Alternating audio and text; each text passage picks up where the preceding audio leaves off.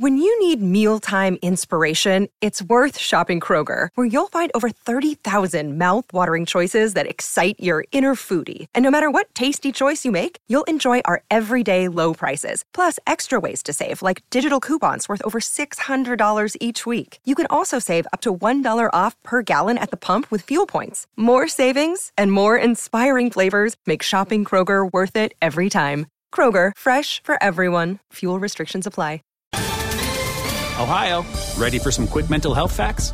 Let's go. Nearly 2 million Ohioans live with a mental health condition. In the U.S., more than 50% of people will be diagnosed with a mental illness in their lifetime. Depression is a leading cause of disability worldwide. So, why are some of us still stigmatizing people living with a mental health condition when we know all of this? Let's listen to the facts and beat the stigma. Ohio, challenge what you know about mental health at beatthestigma.org.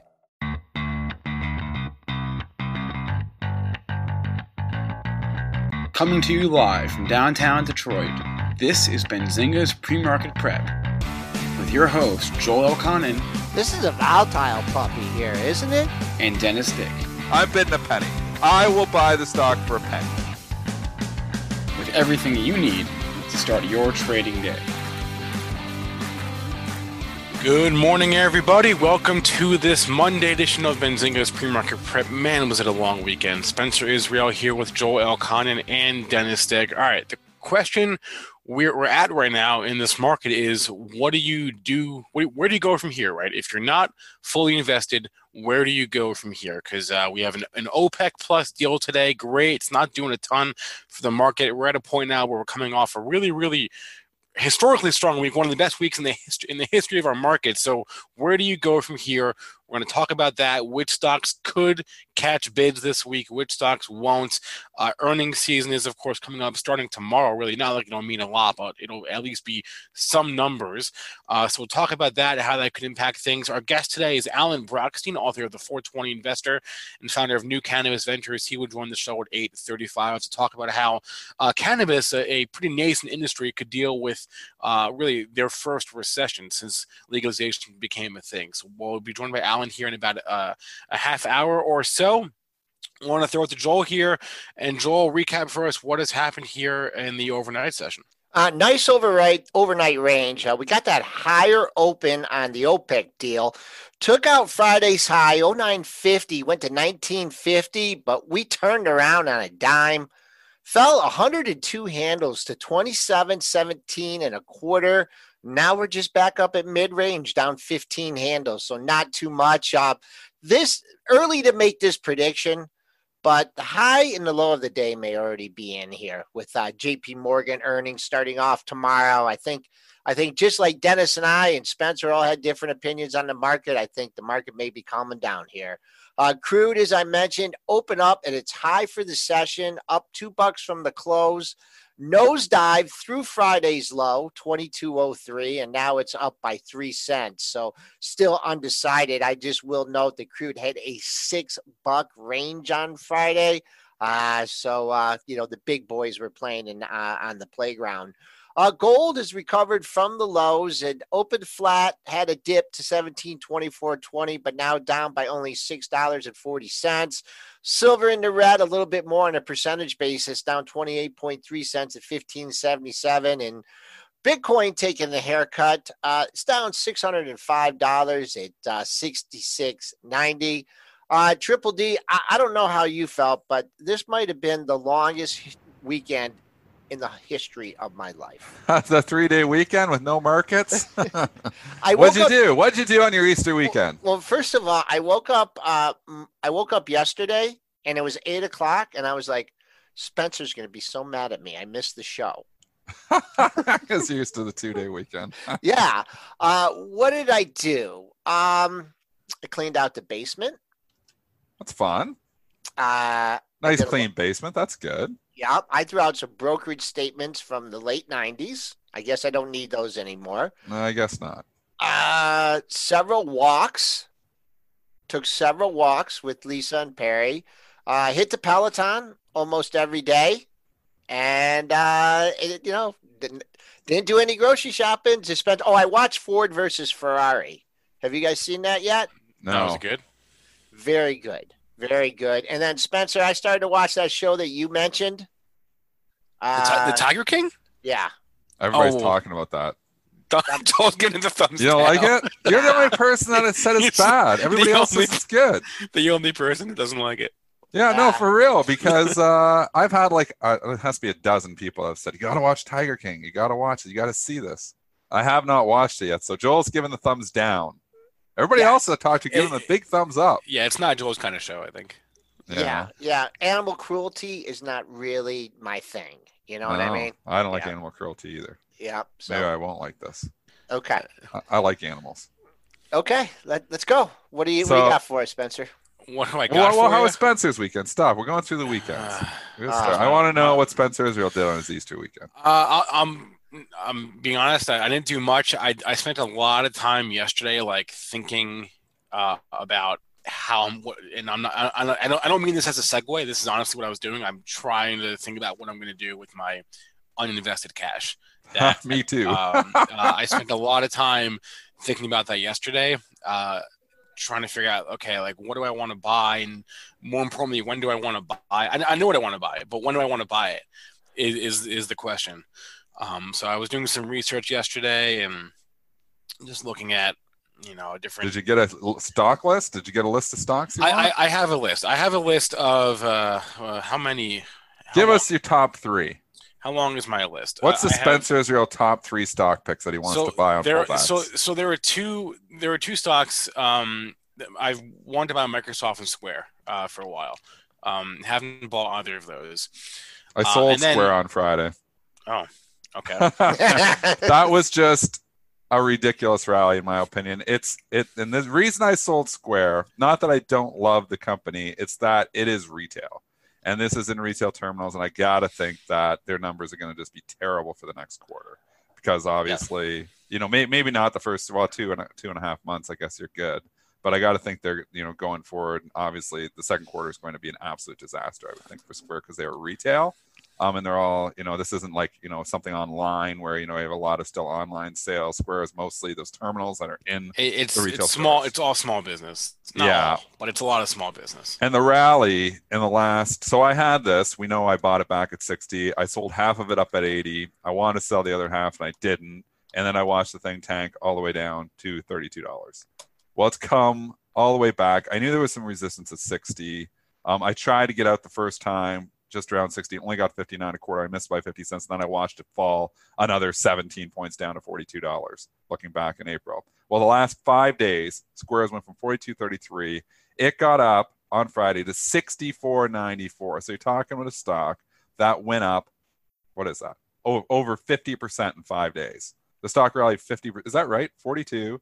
Yeah, because 22 point rally over. It went up over 50% in five days. I'm like, okay, that is my out. And I think it did reverse on Friday. I think that the stock chart itself reversed on Friday, 64.95. I actually got out near the high somehow. I got on the 63 handle on that run up. So I look at it now, and I would love to get Square back, but I think I get a shot under 50. So this is going. It is going back on my buy list. I'm going to add it right now. It's basically scalping my long-term account, but it was just too much too fast, in my opinion. Putting Square back on the list. I want it back, but I want it. I'd, lo- I'd love it in the low 40s again. Don't know if I'm going to get there.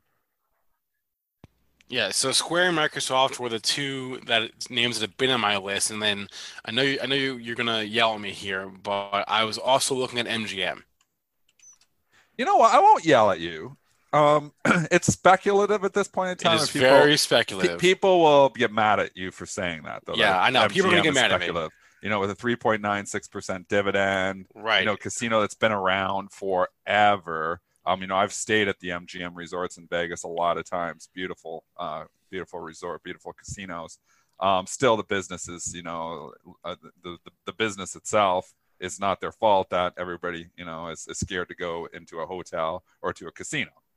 Until we get some light at the end of the tunnel, there, I'm going to be hands off on that, just because, and that's why I call it speculative this time because we Oh, don't know how much totally. how long the lockdown's going to go Yeah. for us. So this is ground zero, and I'm staying away from the ground zero stocks. I'm buying pullbacks, but I won't be buying a pullback in MGM. I, I mean, I agree. It's on my list. I didn't say I was going to buy it today, but yeah, you know, I, I, I, like the fact that it, it, has a dividend. It's a new dividend. They only had it for a couple years. Uh, the yield is artific- artificially high because their stock price is so low. Um, but you know, at least they have a catalyst to get out of this thing and potentially grow the business. I'm talking about sports betting here, so you know, I don't know. I, it's on my list. I'm interested. I just again, I just don't know where and, and when I want to buy it. I could uh, get interested in the casinos at some point in time, but. Yeah uh, and maybe now is the time, you know, because when there's light at the end of the tunnel, it starts to be a lot higher. But I'm still concerned on debt issues here and the companies that are in ground zero. Yeah. that could potentially, I don't know if MGM is going to need a bailout or not, but I don't know they don't. They haven't said anything about it. But if you stay closed for a prolonged period of time, I've got to think that there's going to eventually be some issues where we might need some cash. So that's why I stay away from those stocks. But at the same time, you know, if we start to see like a cure or a, a therapy that works, um, maybe everybody will be scrambling at that time. But that that I, am scared of those stocks. That's all. There's lots of so, other places where I'm a little bit safer. That's all. So this brings us to what we were talking about uh, on the pre pre market show, which is which stocks could theoretically catch some baits here and which stocks won't. MGM uh, is one of those ground zero names that probably won't. But it, it, stocks... it, it, could. I mean, these are the stocks that went up the most, Spencer. So I mean, you look at MGM, five dollars and ninety cents back yeah. on March eighteenth. Here we 16. Are. Yeah. we're yeah, we're fifteen dollars here. You're talking about a stock that's up two hundred percent in fifteen trading sessions. Yeah, so right. th- that's why I was arguing. Who was our guest on Friday from Piper? Yeah, yeah, Johnson. Craig, Craig Johnson. That's yeah. why I was arguing with Craig, and he really talks well. Like he's a yeah, good. He was man, really gave his point really was well. He, was he convincing? He had me ready he, to go he, buy out right well, then. he was very convincing, but he didn't convince me. And the main reason was he was pointing out some of these stocks and saying, "Look, a lot of these, you know, stocks." And you know, he was given DRI as an example of a stock that could really, you know, go up significantly from here. I'm just arguing twenty six dollars on March 18th. It's 64 now it's already went up very significantly. It's up 150% from the lows. Now you start to get back where if you're going 64, 65, you know, you start thinking, okay, well, you get, you know, $70 at the 50% retracement. We know the overall market appears to be struggling at the 50% retracement. I'm sure Joel will talk that talk about that in a minute. But some of these stocks have already had significant rallies. I mean, DRI in the last five days, just like Squares, went from 43 to 65. You're talking about a stock that's up almost 50% in five trading sessions easy money's been made in the long side, in my opinion. Now I need a pullback if I'm going to jump into these. Like some of these stocks, you're going to get some pullbacks, and this is this is my strategy going into this earnings season. I'll tell you, and I've talked about this before. I'm sitting with a lot of cash. I bought a few stocks, but not nearly enough. I'm probably going to be along with everybody else. Just like we said on Friday, I will be looking to buy stocks along with every other money manager on pullbacks on their earnings. Starbucks gave you an opportunity on Friday. Didn't pull the trigger, shoulda, but it was got down. If you show that Starbucks chart after hours, I think a sixty-eight dollars, sixty-eight and change, and close near the highs.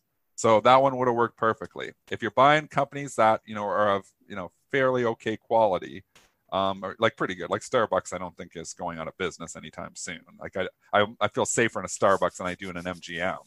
Um, I think you get a pullback on like no, you know, a disappointing record, quarter, or, or you know, they say something fairly negative about Q2. You get five, six percent pullbacks, maybe ten percent pullbacks in some of these stock cases. I think the pullbacks get bought, and I will be trying to buy the pullbacks on a lot of these different stocks as we come into earnings season. So I'm a buy the dipper. Buy the dip hat is back on at least for now.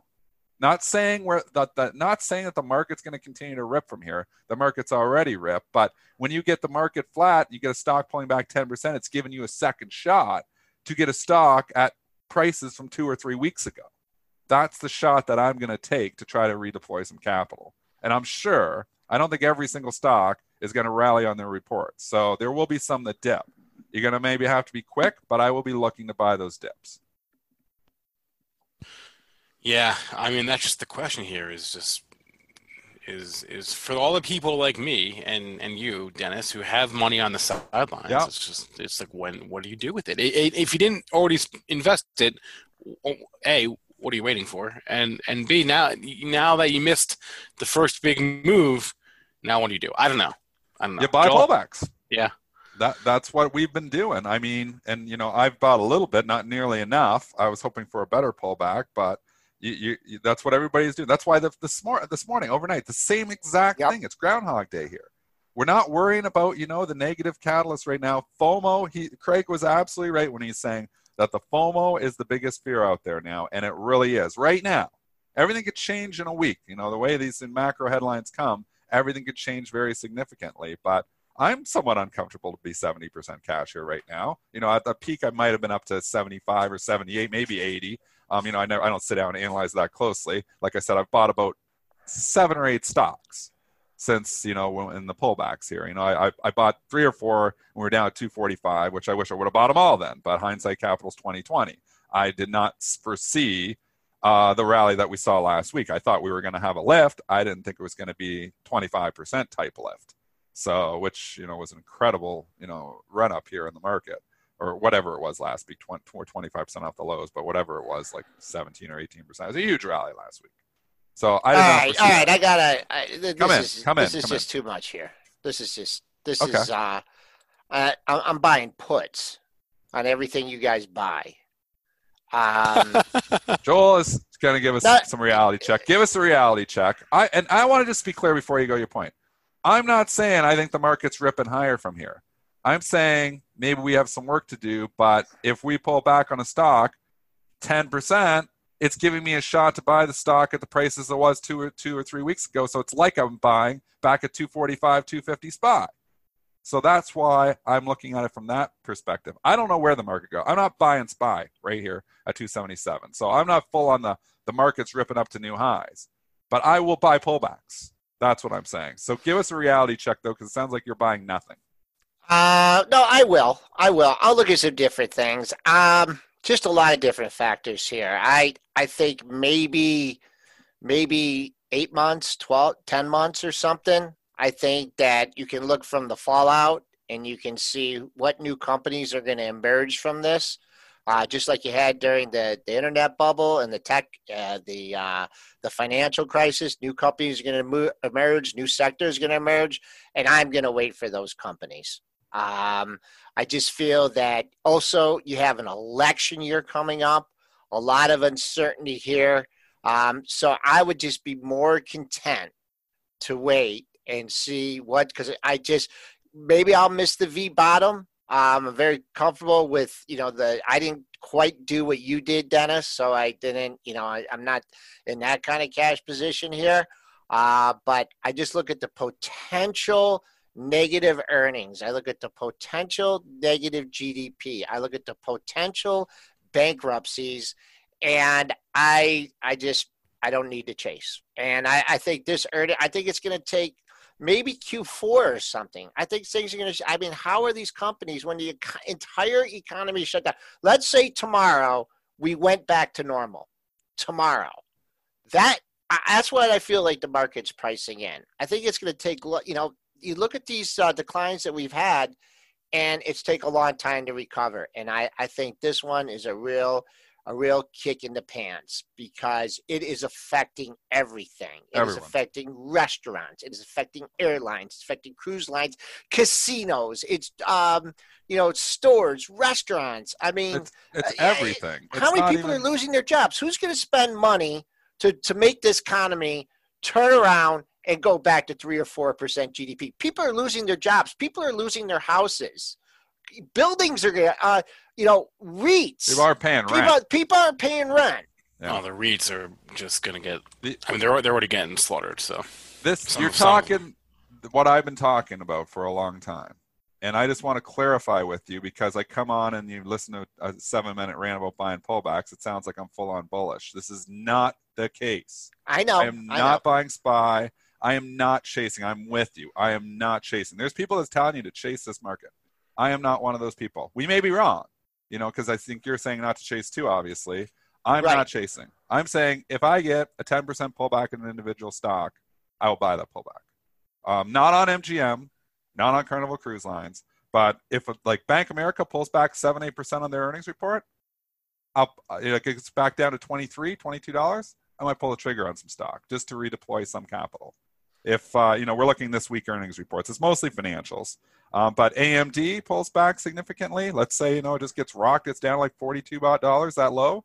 Well, and then I'm getting at a price when SPY was at two forty-two. So it's like I'm buying the stock at SPY of two forty-two. You, you get what I'm saying? Yeah, You know, can I, you know can I, want to say one one first. thing, one, one final thing, and then we can move on to some stocks. Okay.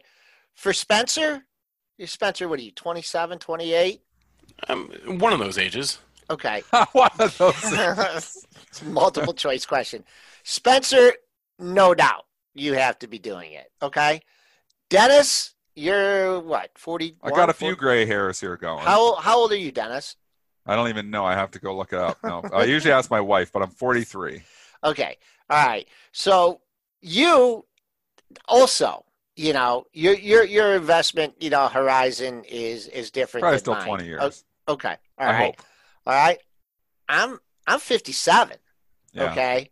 So, you know, different stages, you know, I we I know we have listeners of all different ages and incomes and stuff like that. You got to look where you're at on your investing horizon, right? Yep. And I, I think that for what Spencer's saying is absolutely correct. And I'm going with what you're saying for you're correct. But, um, you know, I look at anybody that, let's say, is uh, 74 and they didn't do anything at the top and they didn't do anything at the bottom. Man, oh man, I would look at this. I would look at this level. I would look at this week. I don't have to necessarily do anything, but I I would be on guard. I think it's you know for anybody over seventy, you know, or near retirement or buying a house, but no one's buying. Oh, I forgot the real estate, housing, real estate market, and the home builders. I forgot about them. Um, I think you have to look at this and and um, and and evaluate. You know, are you going to be comfortable if the market goes back down to twenty four hundred, and or if it goes up to thirty one hundred? analyze joel's giving you know like obviously you know we don't, we don't give investment advice but he's giving good information here and you need to Yes. analyze your personal situation if you're 75 years old and you're sitting with too much equity this rally is a gift i completely agree with you if you're sitting like me and spencer israel with a little bit too much cash we were nervous in january i raised it up i need to redeploy some of that because i don't know that we aren't going to be bottom and i don't want to be sitting with 70% cash in, in my situation if we do V bottom. And I'm telling you how I'm going to do it is I'm going to buy some individual stocks on pullbacks. I'm not buying the market here. I'll be buying some individual stocks. You know, with with with many companies that are going to report over the next three or two months or month and a half. There's definitely going to be some opportunities. We've already saw Starbucks and Costco both had significant pullbacks. That both of those pullbacks were bought very quickly. Everything might change if I start seeing, you know, and we're seeing reports. This is the scary stuff. You know that we know we we got to talk some of the scary stuff too again you know, of you know people getting reinfected in South Korea or potentially maybe never having gotten rid of it. You know, it just was hiding from the test results.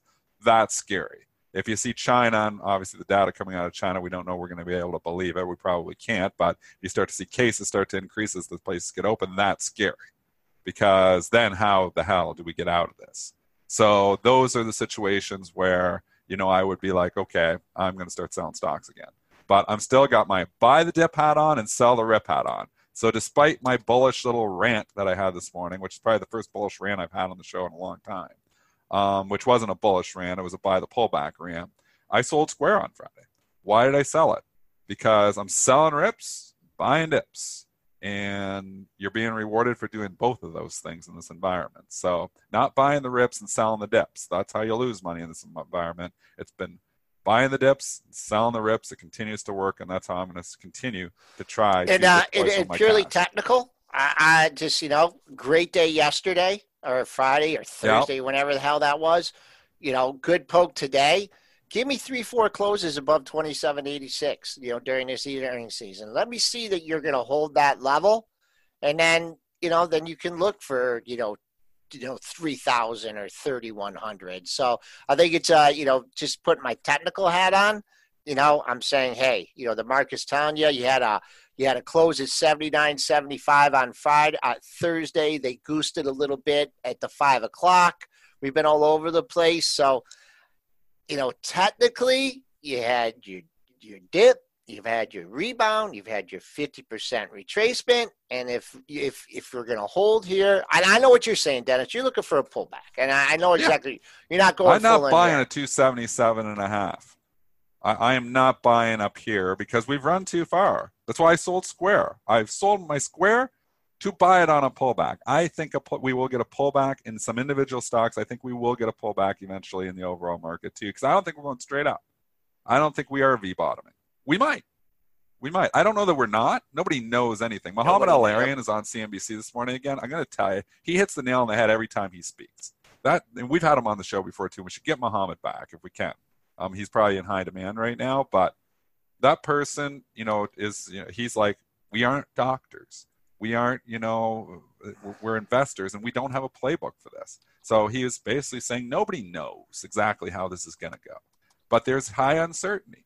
So if you're nervous, if you're nervous about the uncertainty, I'd say now is the time to lighten up. I'm on I'm on page with you. I'm on board with you there, Joel. If you're nervous about the uncertainty. I, am nervous about having a little bit too much cash, so that's why I'm buying pullbacks. Okay. Stock pulls back, I might nibble. All right, let's talk oil. Let's talk oil because someone asked about oil stocks yeah. here, and I think it's really interesting. Not last week, but the end of last week when they we you know were talking about um, you know, the OPEC. They jammed it, I think, to 28 and change, and then after hours a, a week ago Friday, they took it up to 29 bucks. Okay, six buck range on Friday, Thursday. I can't wait till this is over with, and uh, they settle it. Over. They settle it near the um near the bottom of the range. You get the deal faded the living hell out of that open at 24 set 2460 hit 2474 and i was talking about this with spencer i mean spencer's like well you, you you've changed the the supply equation but demand no one's going anywhere no one's using oil and oil was already on the decline before this whole the whole thing happened. So I still think I'm hands off on the energy sector. Dennis, what about you? Completely hands off. And again, I'm going to say I'm not buying any stocks or any uh, sectors that were in trouble before the crisis began. Oil was in trouble before the crisis began. I mean, we were back in March and you were sitting near the lows, and how weak can these energy stocks get? Well, now you get a crisis. You know, you look at Halliburton it was going straight down for the entire month of February before even though most of this stuff began. But you know, even you look at January, start of the year 25, we went down for a month and a half when the market was going straight up. The market was going straight up until, if you bring up the SPY and look at it coincidentally, the market was going straight up till mid-February. Well, Halliburton, Schlumberger were going down at that same time. Hey, can, you, can I break in here? Airlines deciding on Treasury grant offers. Um, did you? I just saw that. I very rarely have CNBC on, but uh, they were talking about some, no layoffs until September 30th. Uh, Delta goes to junk status. I just wanted to throw. We'll cover the airlines. There's, fin- there's a fin- lot of news all the time in the airlines. the biggest thing that we need to know is what is a bailout going to look like because they are going to need a bailout if we if unless we open up the economy next week and everybody goes back to normal. It's highly likely that the airlines are all going to need a bailout. I don't like buying companies that need a bailout because I saw how it went down in the financial crisis and the terms were not good for the companies that needed a bailout. A lot of the stocks never, ever recovered. AIG never recovered. You can look at the all time high on AIG. It's probably like 2000 bucks or something like that, or whatever it is. Like, what is it, Joel? Just, uh, I, you got to give this perspective again because yeah, people I, really believe that they get a bailout, the equities is going to go right straight back up. And I believe those people are wrong. Yeah, good call on that. Uh, 2066.72, 2066. And then Citigroup. You have 1% of your money in AIG. So if you bought the stock back, you know, when the AIG was needing government money to not fail, you are 12 years later now and you have 1% of your money. 1% of it. You've invested 10,000 bucks, you got 100 bucks back. 100 bucks left. That's what a $2,000 high means. $10,000 investment's worth 100 bucks. That was company Fannie and Freddie, same story. Citigroup, same story, Joe. Bring 570. 570. 570. So okay, you got on, on your ten thousand dollar investment of the all time highs in Citigroup, and you know maybe you bought it at a half price or whatever. But if you bought it at the all time highs, you got a hundred bucks. Twelve years later a few companies obviously you know went bank gm you had nothing i mean gm reorged went through you know and obviously you know and obviously chrysler same thing you have the equity shareholders get wiped out so companies continued and this is a good point too Why not? You know, I watched a video. I forget who the gentleman was. Uh, you know, I retweeted it though on the weekend. Um, was arguing for letting these companies fail. Why not? Why not let them fail? It was it was the guy from Social Capital on CNBC. Yeah. yeah. And you know what? I agreed with everything he was saying. People get probably pissed off that I'm saying this, but when you're he, he's right. When companies fail, it doesn't mean these companies cease to exist. You don't Boeing's not going to go away. It just gets reorged. The equity shareholders, the speculative capital gets wiped out, and then you have the debt holders that often in the case of GM get a huge chunk of the stock. So it just goes right back to, you know, debt is obviously better than equity in the event of, you know, a chapter or in the event of bankruptcy. But we're not saying the companies are folding up and closing shop. You know, GM went through a bankruptcy. The employees, most of them still kept their jobs. Yes, some of them had to take some pay cuts, but they were still getting paid pretty well. There's an argument, a good argument out there that why should the taxpayer bail out a lot of these companies? When we didn't bail out Lehman Brothers, it was a problem because the banks are all in bed with each other, and you got grandma's insurance payment that's not going to pay out. I mean, there's issues there. Same thing with AIG. Can you have, you know, grandma's life insurance policy not pay out because of because of um, uh, housing, you know, because yeah. of the financial crisis? Pretty tough. But can you let a Spirit Air or can you let one of the or two of these airlines fail? I'm sure, you know, that these oper- they're still probably going to continue to operate, even in the event that the equity shareholders get wiped out. Really, a bailout, you know, and in the terms that the that everybody wants is they want the equity shareholders to get bailed out. I don't think the equity should get bailed out. If you're buying these companies, you're putting speculative capital to work at this point in time. And if you know the deal, you know, is seriously dilutive, seriously dilutive, then you should, or if they want to take them through a bankruptcy, if they don't get a deal, then you should get wiped out because you're putting speculative capital to work. So you're speculating on it. I mean, yes, there's some employees that own stock, but you know, again, the the the, the gentleman from uh, that was was given the argument is that a lot of you know employees don't own as much stock as you think. So a lot of you know, some of them do, and and that's sad and that's tough. But again, you know, that talks about diversification in your portfolio as well. If you're, you know, taking, you know, some and diversifying even out of the own company, If you have all your eggs in one basket, it's your own company. I mean, you are somewhat speculating as well that your company is going to continue to, continue to perform very well. You don't have to keep all your money in, in that company. But I would argue, I make a good, I, I, I think the guy made a good argument that maybe we should just let some of these companies fail. Just because Boeing, if Boeing had to go through a bankruptcy, doesn't mean Boeing's going away.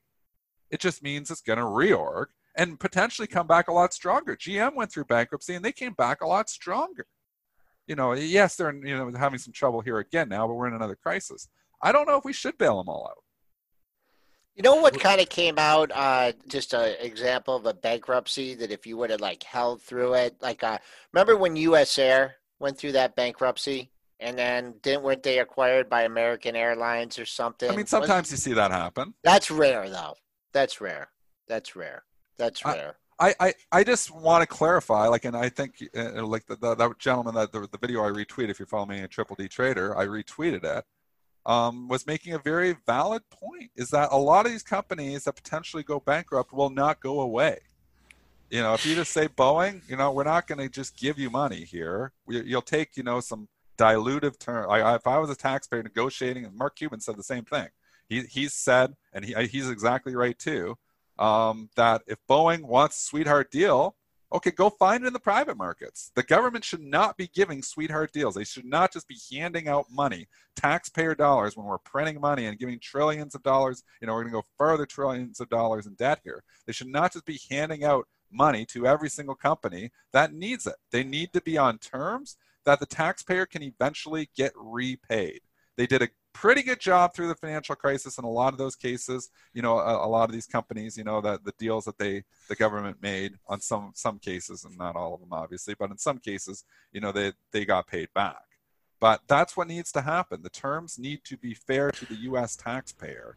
And if they're coming at terms that are sweetheart, I don't want the government giving sweetheart deals. Let Boeing go to the private sector and try to find the money. Carnival just went to the private sector. Carnival went private. They found some money. So it's it's might be out there.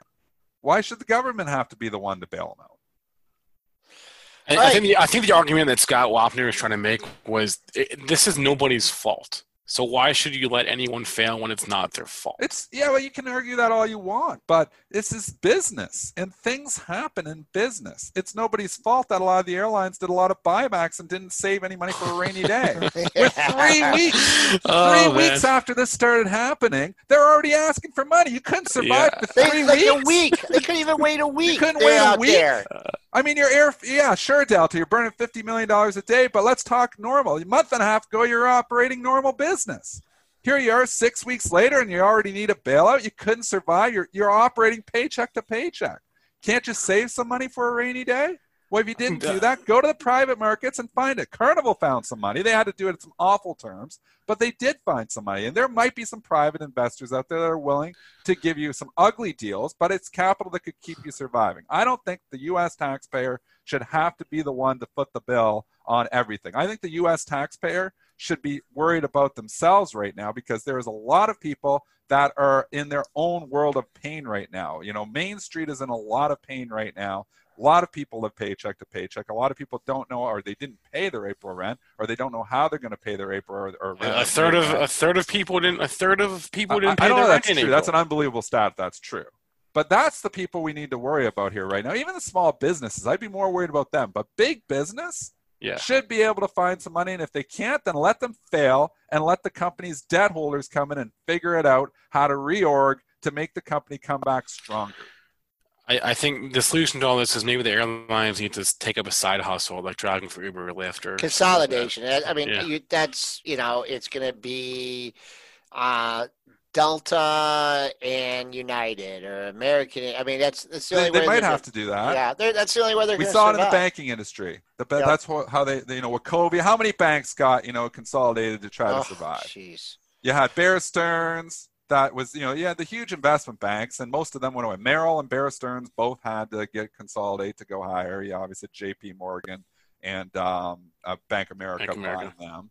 Bank One, remember Bank One existed? It was having trouble. You had Wachovia. Wachovia. There was a there was a couple dozen like major financial institutions. Washington Mutual, Countrywide Financial. Countrywide. Yeah. Yep. You know Yep, what? the- All of these, you know, some of these, and Lehman they let fail.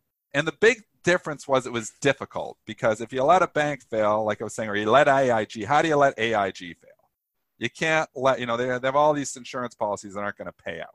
Well, that's a completely different story than bailing out, you know, like a Spirit Air or a, Royal Caribbean. airline. Yeah.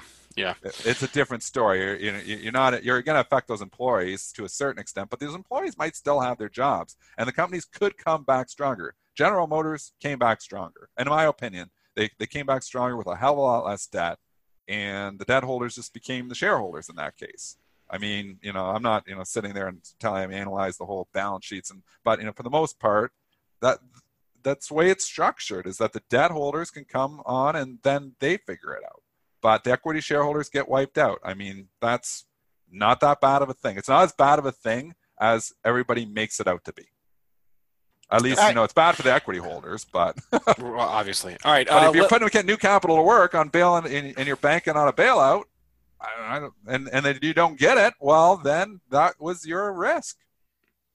and your reward. Uh, all right, uh, let's transition here a little bit. I want to bring on our guest, Alan Brochstein. He's the uh, the author of 420 Investor. He's the founder of New Cannabis Ventures, and he's going to give us a uh, an idea of of how the cannabis industry is going to deal with what is essentially the first recession that that we've had since cannabis started to become legalized. Uh, Alan, good morning. Hey, I'm trying to get my video to work. There, yeah, there you go. Uh, how's it hanging, Alan? You staying safe? Oh yeah, you know, for me, uh, I guess fortunately, uh, it's not really a big change. I'm pretty much I live in. Uh, I have a wife, uh, but I live pretty much in isolation anyway. Isolation. yeah, you you and Dennis both, I think. We, we were Uh, ready, you know, from a mental perspective up yeah, no, this. this is really everybody has to come to my way now, and I'm not saying it's a good way for others, but it's fine for me. Uh, so, Alan, uh, what are you seeing with regards to how uh, the at least the public cannabis, the public side of the cannabis industry is, is dealing with uh, the the impending recession that we haven't seen since cannabis really became an investable Sure. asset for a lot of people?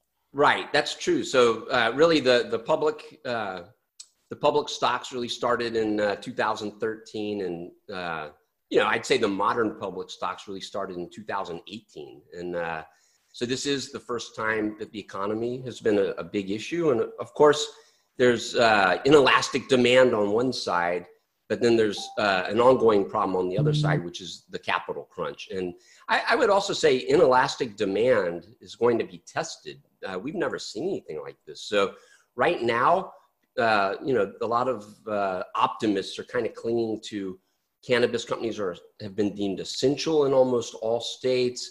Uh, there's been a spike in sales in the short term. Sure, people were stocking up, but you know, as the uh, as this uh, economic scenario plays out, it's going to be really hard. But even looking beyond, you know, trying to decipher the the future demand trends uh, we were in a capital crunch before this started. And, you know, I heard Dennis saying about let everybody fail. Well, there are going to be a lot of failures in the cannabis sector, unfortunately.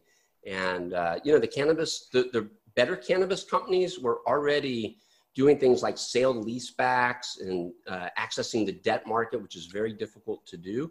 The rest of these guys are going to really struggle. So, uh, you know, in the United States, I, I think the very largest uh, what they call multi-state operators or MSOs are probably the best position, and uh, they may have, they may have to retrench in certain markets, but they're probably much better uh, position. If you're a cannabis investor and you own an American cannabis company, there are a few that are not in those biggest four that I, I think uh, have a, a, good chance because they have strong balance sheets and uh, generate positive cash flow. But I'd say the vast majority of these companies are in big, big trouble. And then up in Canada, it's a little bit different. The largest companies, and we saw some news on Aurora this morning, it's really the largest companies that uh, that face a lot of challenges because these are these were empire builders that had money thrown at them left and right, and uh, now they're trying to manage these massive global empires. Uh, they're burning cash left and right, uh, and so you know it's pretty challenging. And beneath that,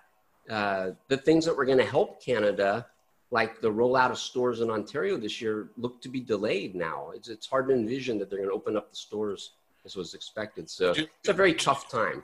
Just to be clear, the big four that you mentioned, that's that's uh, Canopy Growth, Cronos, who else? The big four, no, I, uh, that was the um, MSOs, and, and those the four biggest MSOs alphabetically would be Cresco, Curaleaf, okay. Green Thumb Industries or GTI, and Trulieve. Okay. Those are the big four. So up in Canada, there's five really big companies by market cap, and alphabetically, those are Aurora, Canopy. Uh, I don't want to miss any. I missed one. Aurora. Oh, I, I should have started. Aphria, Aurora, Canopy, Cronos, and Tilray. Right. Uh, and that news you mentioned this morning on Aurora, they said they have uh, $205 million in cash on hand. Their revenue for uh, Q3 will grow uh, on a quarter over quarter basis. Making progress now- on cutting costs. But, yep. you know, the, the Aurora is not alone. Uh, e- even Canopy Growth faces some of the same challenges. They're lucky they, they have the strategic investment, have a lot of cash, so they don't have a gun at their head. But we've mm-hmm. seen Tilray just slam the market at a desperate price. And, uh, you know, what Aurora said today was, hey, we're making some progress here, but we got a problem. So we're going to reverse split 12 to 1 so we can keep our listing on the New York Stock Exchange. And we're going to do more equity offerings on the ATM. They've, they've expired their first ATM, so now it's ATM 2. And so, not to pick on Aurora or, or Tilray that had to do this, this is widespread across the industry. And I've been telling people, 420 Investor, be very careful in this market. Everybody is going to raise capital. Some of the people have to raise it or they'll go out of business. And some of the stronger companies are like, hey, let's raise capital. We this is a great time. We can raise capital and we're gonna, you know, use it smarter than these other guys, and we're gonna buy them pennies on the dollar. This morning, a little teeny tiny LP, which had already sought creditor protection, yeah, it looks like they're not gonna get anything. They put out a press release this whole company is looking for twelve and a half million dollar bids, and uh, I think that's just to cover their asset, their debts. And uh, you know, I, th- I, think what it tells us, you know, it wasn't that long ago that these analysts in Canada were telling us a license was worth a hundred million dollars just to have a license. Now it's zero, and Health Canada is handing out licenses like candy on Halloween. It's crazy, but uh, there's 355 now. They handed out, I think something like, I don't know. They handed out five licenses last week. eight the week before. So no, licenses are worth nothing. So what's worth something right now is positive cash flow. And if you're an investor, you need to understand what that is and go look for it. Do any of these Canadian companies have positive cash flow right now? Do any of them? Uh, any of them? so yes. So uh, cash flow. So Valens will be reporting this week. Uh, Valens has reported positive cash flow. Uh, I'm not sure that they will this quarter. I don't follow them as closely. I, I may cover them more closely. Uh, but they're an extraction LP, a little bit different. They didn't try to, you know, uh, plant 600,000 plants like Aphria did. But uh, uh, so it's a little bit different. But uh, so generally speaking, uh, I'm not aware of any Canadian companies that have positive cash flow. In the United States, I can tell you, I've, I've, written about some of the simpler stories out there. in, in uh, two of them are in Florida. Uh, one of them is uh, a big company, Trulieve. It's one of the big four that I mentioned. And a smaller one is Liberty Health. These guys have positive cash flow, but they're operating in one state. You have to remember all these empire builders and, and you know, most of these larger MSOs too, you know, they're out there winning licenses, doing deals, building, building, building. And, and so they may have positive cash flows in their more mature assets, but uh, at the corporate level, they don't. But with that said, Oh, so so GTI Green Thumb Industries is one of those big ones, and they just reported they haven't filed their uh, their filings, but I, I, can't remember if they provided a cash flow statement. Uh, but in the prior quarter, they had positive cash flow. Uh, just to be clear, Alan, uh, how is cannabis as as a product classified? Is that like a would you call that like a, a defensive product? Yeah, is, yeah, yeah. It's like you know nicotine and okay. coffee and to I guess nicotine's tobacco. Sorry, yeah, alcohol is what I meant to say. Alcohol, yeah. tobacco, and and coffee, things like that. These are things. Look, I, I'm going to be the very hard line on this. I don't think people get quote unquote physically addicted to cannabis. Uh, there's a big argument about that, so I don't want to get into it. I don't agree with it, but I would admit that some people are habitual consumers of it, and they can become psychologically dependent. And so, you know, a lot of people can't give it up but you know, at times like this, I got to tell you, I don't know how you guys feel. My life is okay, but I'm still depressed over what's going on out there. You know, I a child, a son who lives in Brooklyn. I'm scared for him. A daughter in Kansas. I'm scared for her. People are losing their jobs left and right. Uh, you know, people, the small business owners, I know you were talking about them that I know are at risk of losing their business. So I feel, you know, my sleep is being impacted. Cannabis helps. So I think you know, in, in times like this, uh, in general, in a recession, people will consume, continue to consume these types of products. While we know that nobody's going to the movies right now, for instance, or taking the cruises, like you said, so so there, so in that discretionary bucket, things like cannabis should hold up better. But this is a, a, an extreme test of that theory. Right.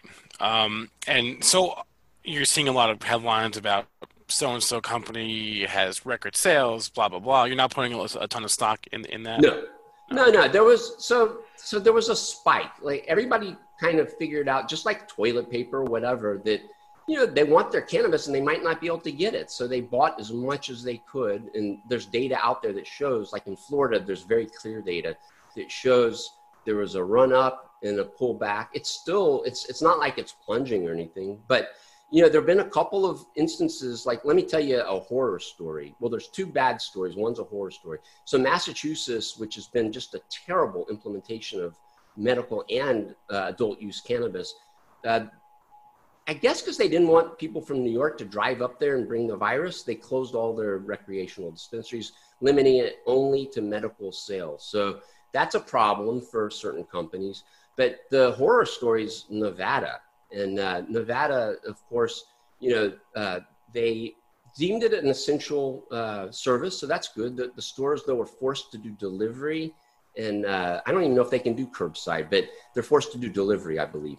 And you know, is, is, are, is that is that legal? Are, they allowed to do legal? that? Delivery? I, I, mean, so I'm trying to remember. If, I don't know if they had delivery, but so in, in certain markets where there wasn't delivery before, they're doing it on the fly. So they have okay. delivery in uh, uh, Las Vegas. So think about like take Planet 13. This is a company that has done a fantastic job in Las Vegas catering to consumers. Uh, they have 10% of the Las Vegas, I think maybe it's all Nevada sales uh, from a single store that I that I visited. It has high prices. It's a cool place. Well, nobody's going in that cool place, and they've shifted to delivering, and they're you know they're putting up a brave face saying how they're going to serve the local market. But hey, guess what?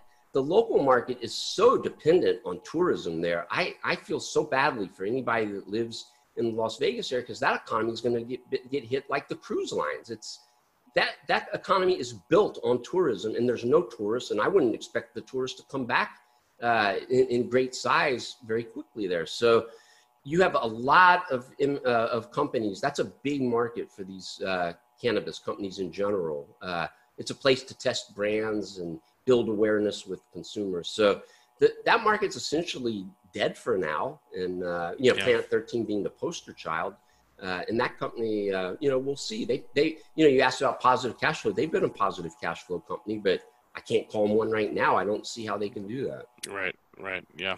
Uh, have you heard anything about uh, how the industry could potentially be impacted or, helped out, I guess, by the federal uh, stimulus or yeah. whatever, whatever you want to call that? Yeah, so it's uh, unfortunate. Uh, up in Canada, believe it or not, they told they the I forgot what it's called, but the forty billion dollar fund, whatever it is, was uh, told cannabis companies no, and they reversed. Fortunately, I unfortunately in the United States, it's going to be a no. Uh, it's federally illegal. There's no way federal funds are going into these companies. So uh, that's just I think people have to accept that. Uh, hey, the good news is there's good demand, and these companies should be able to survive. Uh, you know, many of them. Some of them won't, unfortunately.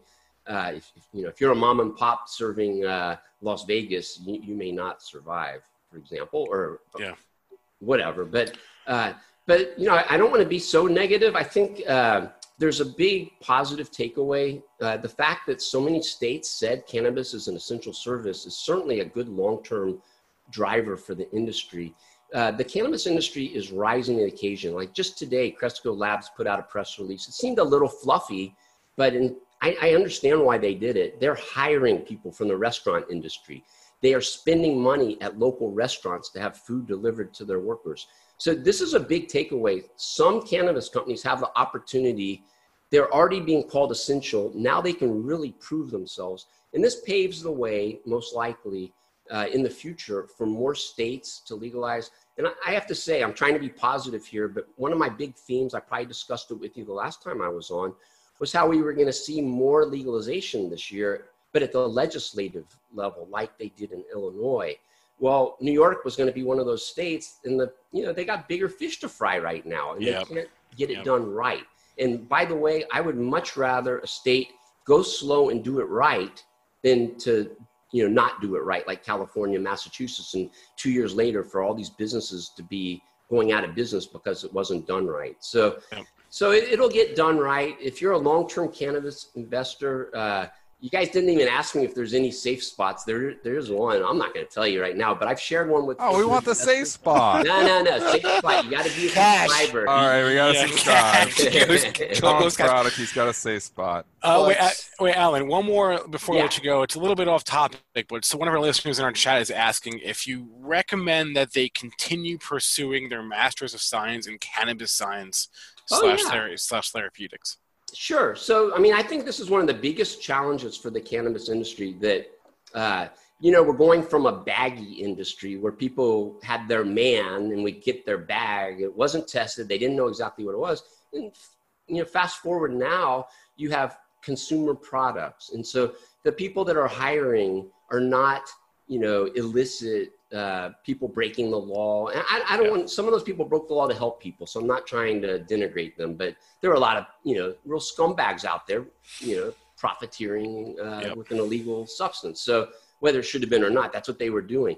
But going forward, you know, last week Charlotte Figi died, and uh, some of the listeners may not know who that is, but she was on the Sanjay Gupta documentary Weed in 2013 uh, is a success story. And she passed away last week, uh, I think at 13. Uh, and uh, she, she had been essentially cured of her epilepsy and when nothing else had helped her. And this was done without science, it was trial and error, right? So the future of the cannabis industry, both on the medical, the truly medical side, like the GW Pharma and finding cures for, for problems that in running through the FDA or or the health and wellness part like Charlotte's Web, the company has done, and they're doing research as well, or just you know the consumer packaged goods uh, companies that are evolving that are just trying to deliver uh, constant out similar outcomes. I mean, that's been a big problem for the industry, right? Like you buy something this week, it makes you tired. This week, it makes you hungry. This week, it makes you ecstatic. So yeah, cannabis science is not going away, and there's a big role for it. So I, I think that's a great, great thing to pursue. All right, Alan Brochstein is the author of the 420 Investor, also the founder of New Cannabis Ventures. Alan, we always appreciate you coming on. Uh, keep staying in your usual state of isolation, I guess. We'll talk yeah, to you y'all, soon. Y'all stay safe. All right. Thanks, Alan. All right. Always good to get Alan's broad thoughts on the industry. 854 here, Joel. How are we doing out there? Uh, we're just we're just climbing the wall of worry here. Uh, we're only down okay. eight handles at 27, 71, 75. Uh, we're just above mid range on the session. Uh, like to see what happens at the close. Uh, that 27, 79, 75. That's been our high close of the rebound. So uh, uh, we'll look at that as a potential exit point if you have some longs this morning, or if you feel like, gosh, you know, taking a potential short. That's your big level uh, 50%, but I'm still just kind of, just kind of feeling like, man, it's, I think it's just going to be a tough day. Like, I'm not going to do, you know, like I'm not, I probably will not do like a range extension. Like if we take out that pre-market high, I, I don't know if I could go long up there, or if we take out the pre-market low, I'm not going to sell it in the hole. I think what you know Dennis mentioned at the top of the show about um, you know, people looking to buy dips. I think that, you know, you can see that as some stocks. If you have like you short JP Morgan going into earnings here and you didn't cover on the way down, you know, how are you thinking going into the report? So I'm looking for looking for a two way market here. You're short D, JP Morgan you... right now. You're probably scared. That's why the stock's trading higher here this morning too. I will tell you, S and P's are down eight nine handles here there's a lot of stocks trading higher, significantly higher. Your oil stocks are all way up. ExxonMobil, 456,000 a buy.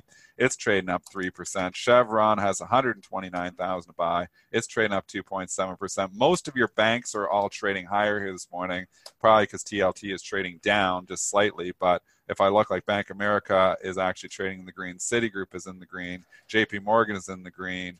Uh, Goldman Sachs is ticked down, but it's it's slightly in the red. Uh, but then you just look at other sectors. A lot of your dash for trash is still happening here this morning. Kohl's is trading up 6% here this morning. Same stocks, Macy's trading up 3.5%. It's like Groundhog Day where they're buying all the stocks that were, you know, very weak coming into this. Boeing having a fantastic morning trading up 3% here this morning. House of Mouse Disney, 177,000 shares to buy here this morning, trading up 1%. I'm actually surprised the market is down at all. I would not be surprised if this market goes green. That's let's talk about traders. let's talk about Disney here because they announced over the weekend that they're going to furlough another forty three thousand uh, union workers and going to keep a very small uh, number on uh, to keep the parks functioning even though they're closed. Uh, there's a report in the New York Times that Bob Iger has essentially uh, come back to running the day to day operations of the company. Uh, we'll, we'll, pull up a chart of, of Disney here and I mean, what do you guys think of this thing? I love the business. I want to be at Disney. It's on my shopping list, but it's hard to buy it when the parks are closed. It's hard to buy it not knowing when they're going to be able to open. You know, and they've got to do layoffs because they're and they've got to cut expenses right now because of all of these issues. So that makes it very, very tricky to just come in here and say, okay, yeah, I'll buy at 105 here. I think it's eventually going back to 140. There's a lot of problems. So I don't like buying problems. So the stocks that I've been buying, like I said, Microsoft, you know, like, you know, stocks that aren't having a direct hit from this, not at the epicenter.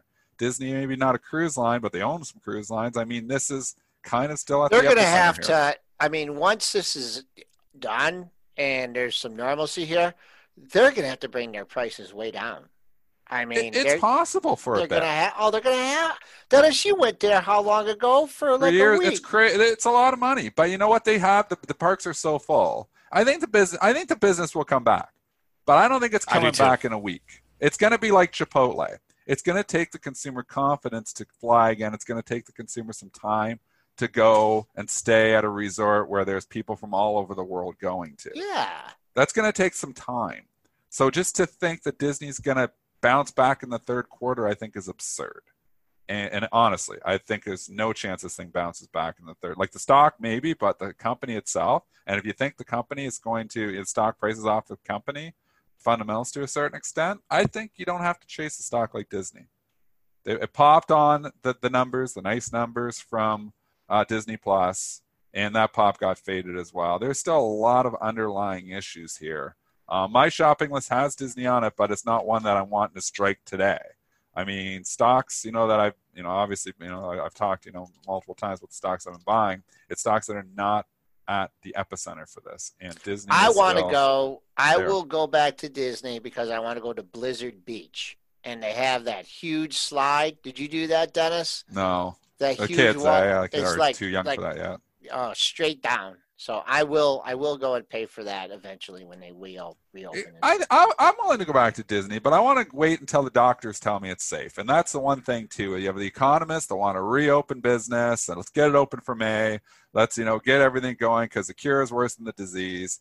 I'm telling you with my asthmatic child that I'm waiting until the doctors say the coast is clear. Even if they reopen everything tomorrow, I'm not hopping on a plane and going to Disney World. I will wait until the coast is clear, and I think there's a lot of people that are like me that are going to wait till the coast is clear, meaning the sales at the parks could be down for the foreseeable future. Dennis, I, 2020 I will, could be a write off for the parks. Dennis, I will personally take every person in the park's temperature if that'll make you feel better. it doesn't. I already told you. You pop Yeah, some no. Tylenol and your temperature goes down. That doesn't make me feel any better at all. Everybody keeps, you know, take the temperatures, take the temperatures. If you're not feeling well, you probably take an Advil and aspirin or aspirin or Advil or Tylenol, which is a fever reducer. So, I mean, even if you just think you got the normal flu, you're probably popping something like that. Tylenol cold and flu is easily available over the over the counter. People Yeah. bought that, so I don't think it's like a, a, the the safety feature that everybody else thinks. Oh, take the temperature, everybody's not sick. There's some people that take Advil when they're sick, and they're still sick. All right. Uh, on that note, I want to wrap it up for the day. Thanks to our guest, Alan Brochstein. Thanks to all of you in our chats, both on YouTube and on premarket.benzinga.com. Uh, for a replay of this show, you can go to our YouTube channel or catch the podcast on iTunes, SoundCloud, Stitcher, Spotify, or TuneIn.